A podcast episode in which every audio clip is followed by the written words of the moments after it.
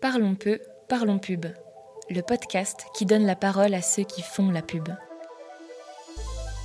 Chez Nouvelle Vague, nous sommes convaincus que la publicité n'est pas qu'un truc de pubard. Bien au contraire. Producteurs, productrices, chercheurs et chercheuses, ingénieurs, scientifiques, designers et artistes, depuis toujours, la publicité mobilise des talents et savoir-faire multiples pour donner vie aux marques.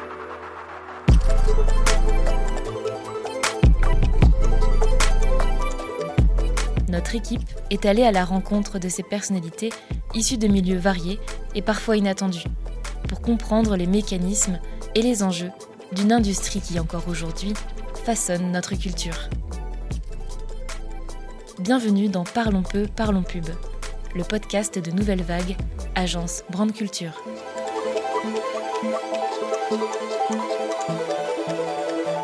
Enquête sur le sound design. Épisode 1 par Claire Gallic. Le réveil sonne. Les voix des journalistes de ma radio préférée résonnent dans la salle de bain. Le café coule. Le clavier d'ordinateur s'active. Mail, Messenger, tweet. C'est un tourbillon de sons. Dès les premiers instants de ma journée, un rituel sonore s'installe. Le son fait entièrement partie de ma vie. J'y suis tellement sensible qu'à l'écoute des premières notes d'une publicité, je peux vous dire quelle marque se cache derrière. J'ai donc voulu enquêter, comprendre pourquoi le son avait une sorte de super pouvoir. J'ai découvert qu'il y a des gens très intéressants qui réfléchissent à ça, des chercheurs qui y dédient leur vie, des artistes qui composent des mélodies, des marques qui y associent leur ADN j'ai parlé avec Cécile Léoger, alias De Laurentiis, qui est productrice et créatrice de musique électronique. Elle a notamment composé le thème de la dernière pub EDF. Elle aussi est sensible au son.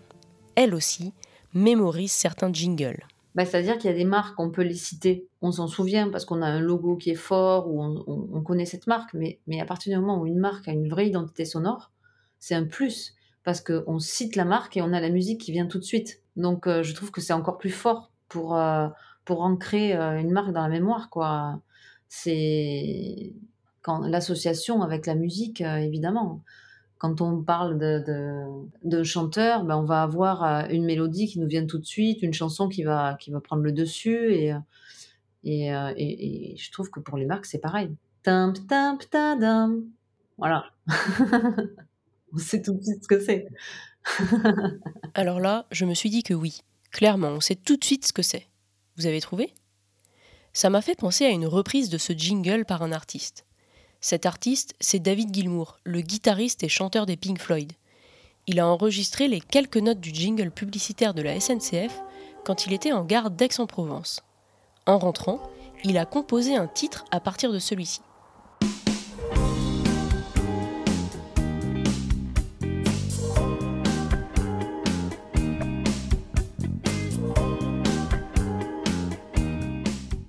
ça fou quand même, le pouvoir de ces quelques notes. À partir de si peu, on peut être inspiré pour créer autre chose. Bon, l'histoire n'est pas toute rose, puisque j'ai lu dans un article des Inrocks que le chanteur avait été en procès avec le créateur du jingle, alors même qu'il avait eu le droit d'utilisation au départ.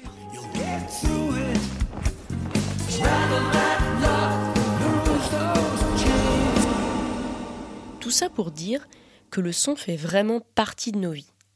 Comme je vous le disais, certaines personnes y dédient tout leur temps, explorent les connexions avec d'autres disciplines ou métiers. Roland Cahen, designer sonore et enseignant-chercheur à l'École nationale supérieure de création industrielle Les Ateliers, fait partie de ces passionnés. Comme disait Pierre Schaeffer, il y a un lien inextricable entre euh, l'expérience sonore et l'expérience humaine. Et que le son, c'est la vie. Donc il faut du son pour vivre. Mais si on, abuse de, sa liberté sonore euh, dans, les relations qu'on a aux autres, ou si on ne travaille pas avec les autres pour, euh, s'entendre et pour, euh, créer une, non pas une harmonie, parce que j'aime pas ce mot-là, mais une, qualité d'expérience et une communication, et ben, il suffit pas de, faire du design, il faut le faire ensemble. C'est la vie. D'ailleurs, on a tous des sons récurrents qui font partie de notre vie. Vous en avez sûrement qui vous viennent à l'esprit instantanément, non? Il y a même des sons qui sont culturellement ancrés dans notre quotidien. Vous avez regardé votre téléphone Je suis quasiment certaine que celles et ceux qui ont un iPhone ont jeté un œil à leur smartphone.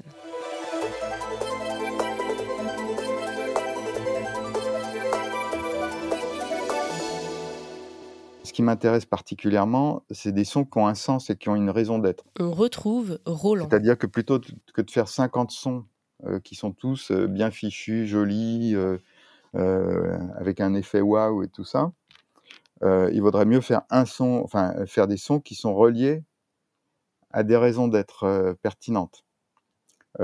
par exemple, qui, qui, utilisent des métaphores qui nous permettent de retrouver leur, leur, euh, référencement, ou qui construisent ces métaphores, parce qu'il y a aussi une acculturation qui se fait. C'est-à-dire que, par exemple, euh, il y a des sons qui sont rentrés dans, la culture courante internationale, hein, euh, enfin, pas universelle, mais par exemple, tous les gens qui utilisent des ordinateurs ou, des ordinateurs Mac, au moins, connaissent le bruit de la poubelle, quoi. Le froissement de papier, puis le, bruit, la résonance du fond de la poubelle vide. Bon, ça s'associe. Il y a comme ça des constructions qui se produisent, mais souvent, euh, ça marche mieux quand on a des, références euh, clairement identifiées. Les sons de la culture courante sont partout. Ils transmettent des messages qui sont compris même sans un mot. C'est un véritable langage. Par exemple, en France, quand on entend une ambulance, on sait qu'il faut se décaler sur la route pour qu'elle puisse se frayer un chemin. La sonnette nous alerte que quelqu'un est à notre porte. J'ai même lu un jour que des entreprises comme Danone travaillaient le son de leur pot de yaourt pour qu'il soit agréable quand on va chercher ses dernières cuillères au fond. Plus j'y pense, et plus je me rends compte que le son nous permet de dialoguer avec les objets, ou plus largement avec notre environnement. Mais sommes-nous tous sensibles au même son? Qu'est-ce qui fait qu'un individu mémorise un son plus qu'un autre? Roland Cahen prend un exemple dans le secteur de l'automobile avant de nous apporter plus de réponses. Le bruit de clignotant euh, est, un, peu canonique. Au départ, c'était un mécanisme euh, physique, euh, un clignoteur, qui était un relais. D'abord, c'était une espèce de signal qui se levait, mais ensuite, c'est très vite devenu un relais avec commutation alternative. Clic-clac, clic-clac. Et puis ensuite, euh, bah, il n'y avait plus de clic-clac, c'était des puces euh, numériques, et puis on a gardé le, clic-clac, parce qu'il y, a, une acculturation qui s'est faite. Donc la mémorisation, en fait, elle, demande du temps souvent, pour qu'elle soit euh, partagée. maintenant, il y, a des, sons dont on se souvient toute notre vie, et puis d'autres qu'on oublie à l'instant où on va entendre un nouveau son. La mémoire immédiate, par exemple, si si je vous fais un bruit, par exemple, je fais ça, ça reste en mémoire.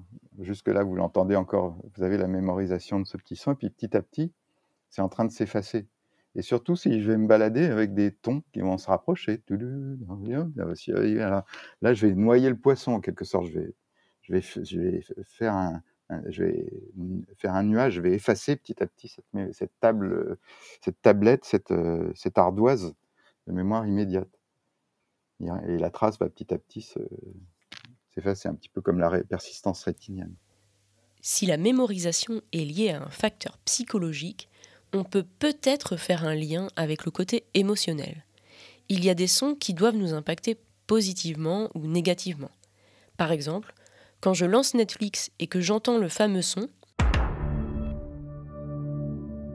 je suis contente car je sais que je vais regarder un film ou une série qui me plaît. J'ai même parfois l'impression que ce son, et bien d'autres dans mon entourage, est conçu pour sécréter la molécule du plaisir. J'ai nommé la dopamine. Le directeur de recherche de l'IRCAM, Patrick Susini, m'a parlé de réactions subjectives positives. En fait, on ne peut pas travailler un son dans un studio et faire abstraction de l'environnement dans lequel il va être entendu. Donc euh, l'émotion, en fait, c'est complexe, ça va rentrer ça va être la réaction que peut avoir ce son pour l'individu à travers l'environnement. Euh, est-ce que ça va être harmonieux avec l'environnement? Donc euh, le son en lui-même, il peut être beau, mais si on le situe dans un environnement où il devient euh, intrusif, peut-être en interaction avec les autres éléments de l'environnement sonore, il peut peut-être être même dégradé. Donc il faut qu'on tienne compte de tout ça et, c'est des, qualités qui vont être traduites en termes de, de réaction positive de l'individu. Donc je traduirais plutôt émotion, je dirais plutôt réaction positive. C'est acceptation du son euh, parce qu'il est utile. Ça, c'est une des priorités du design. Et parce qu'il produit une, réaction subjective euh, positive. Ok, donc ça veut dire qu'un son est connecté à un environnement en particulier et qu'il est ensuite interprété par chaque individu. Collectivement, on assimile des sons, on les mémorise. Pour autant, selon les timbres des sons, on va individuellement avoir des préférences. Si en plus on prend en compte nos perceptions, le son va jouer un rôle important. Perso, j'aime pas du tout le son d'un papier glacé dans un magazine. À mon sens, ça fait un peu bas de gamme. On peut caractériser euh, des objets de, l'environnement euh, et les percevoir, on va dire, dans une même culture de la même manière. Euh, c'est-à-dire qu'on va percevoir qu'un son est plutôt brillant, un autre plutôt rugueux, un autre plutôt rond.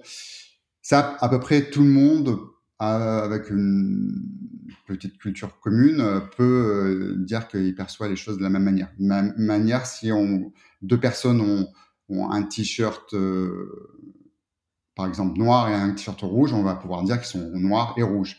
Après, les préférences, c'est autre chose. C'est-à-dire que, ben, est-ce qu'on préfère le t-shirt noir ou est-ce qu'on préfère le t-shirt rouge? Ben là, c'est pas aussi euh, homogène. C'est-à-dire qu'il y aura des différences entre les populations. Donc pour les sons, c'est pareil. Il y a des sons avec des timbres, tout le monde les perçoit de la même manière. Euh, mais après, il y a des gens qui vont peut-être préférer un son plutôt mat et d'autres un son plutôt brillant. D'autres un son plutôt lisse, d'autres un son plutôt rugueux. Et ça dépend aussi de l'objet qui est considéré. Si par exemple dans l'automobile, vous êtes euh, dans le cas de voitures, euh, on va dire plutôt, vous achetez une voiture plutôt sportive, euh, vive. Donc, euh, bah, vous allez peut-être préférer un son qui émerge avec une certaine rugosité, par exemple. Dans le monde de la publicité, certaines marques jouent franchement avec toutes ces variables. Certaines crient leur nom, d'autres utilisent des chansons connues, d'autres encore y associent simplement quelques notes plus douces.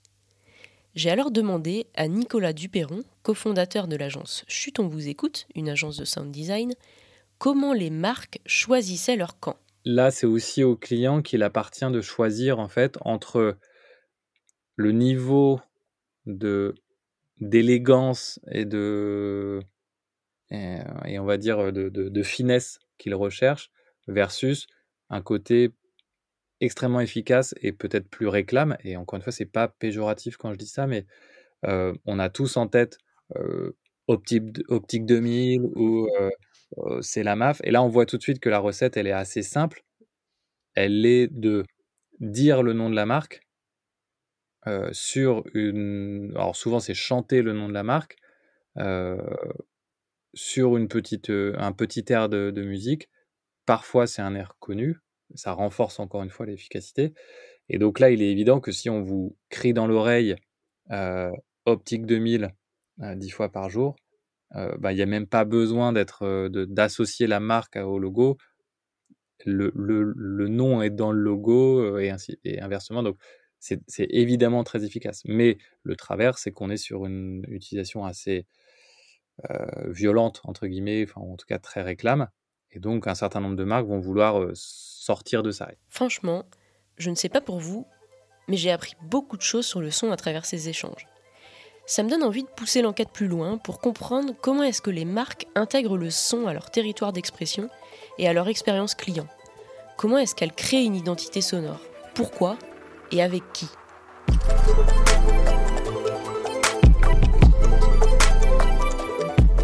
Parlons peu, parlons pub. Un podcast produit par l'agence Nouvelle Vague et le studio Belle Écoute, à retrouver chaque mois sur votre plateforme d'écoute préférée. À très vite pour la découverte de nouveaux talents de la pub.